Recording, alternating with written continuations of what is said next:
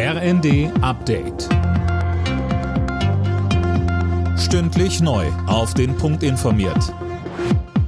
Ich bin Anna Löwer. Guten Morgen.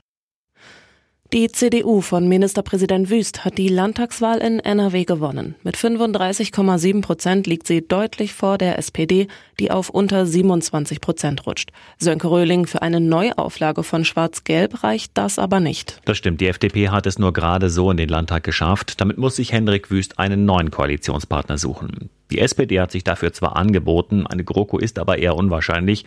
Wahrscheinlicher ist dagegen ein Bündnis mit den Grünen, die auf über 18 Prozent zulegen und ihr Ergebnis von 2017 damit fast verdreifachen konnten. Aber auch eine Ampel wie im Bund wäre rein rechnerisch möglich. Schweden und Finnland steuern auf den NATO-Beitritt zu. In beiden Ländern beraten heute die Parlamente über diesen Schritt. Die beiden Staaten reagieren damit auf Russlands Angriff auf die Ukraine. Bundesaußenministerin Baerbock betonte, die Türen der NATO stünden für Schweden und Finnland offen. Sie sind als Mitglieder von EU und der OSZE Teil unserer europäischen Friedensordnung und ihre Streitkräfte sind ja bereits sehr weitreichend in die Strukturen der NATO integriert. Beide Länder erfüllen NATO-Standards. Beide Länder nehmen auch jetzt schon an NATO-Missionen teil. Ihr Beitritt wird daher unsere Allianz weiter stärken.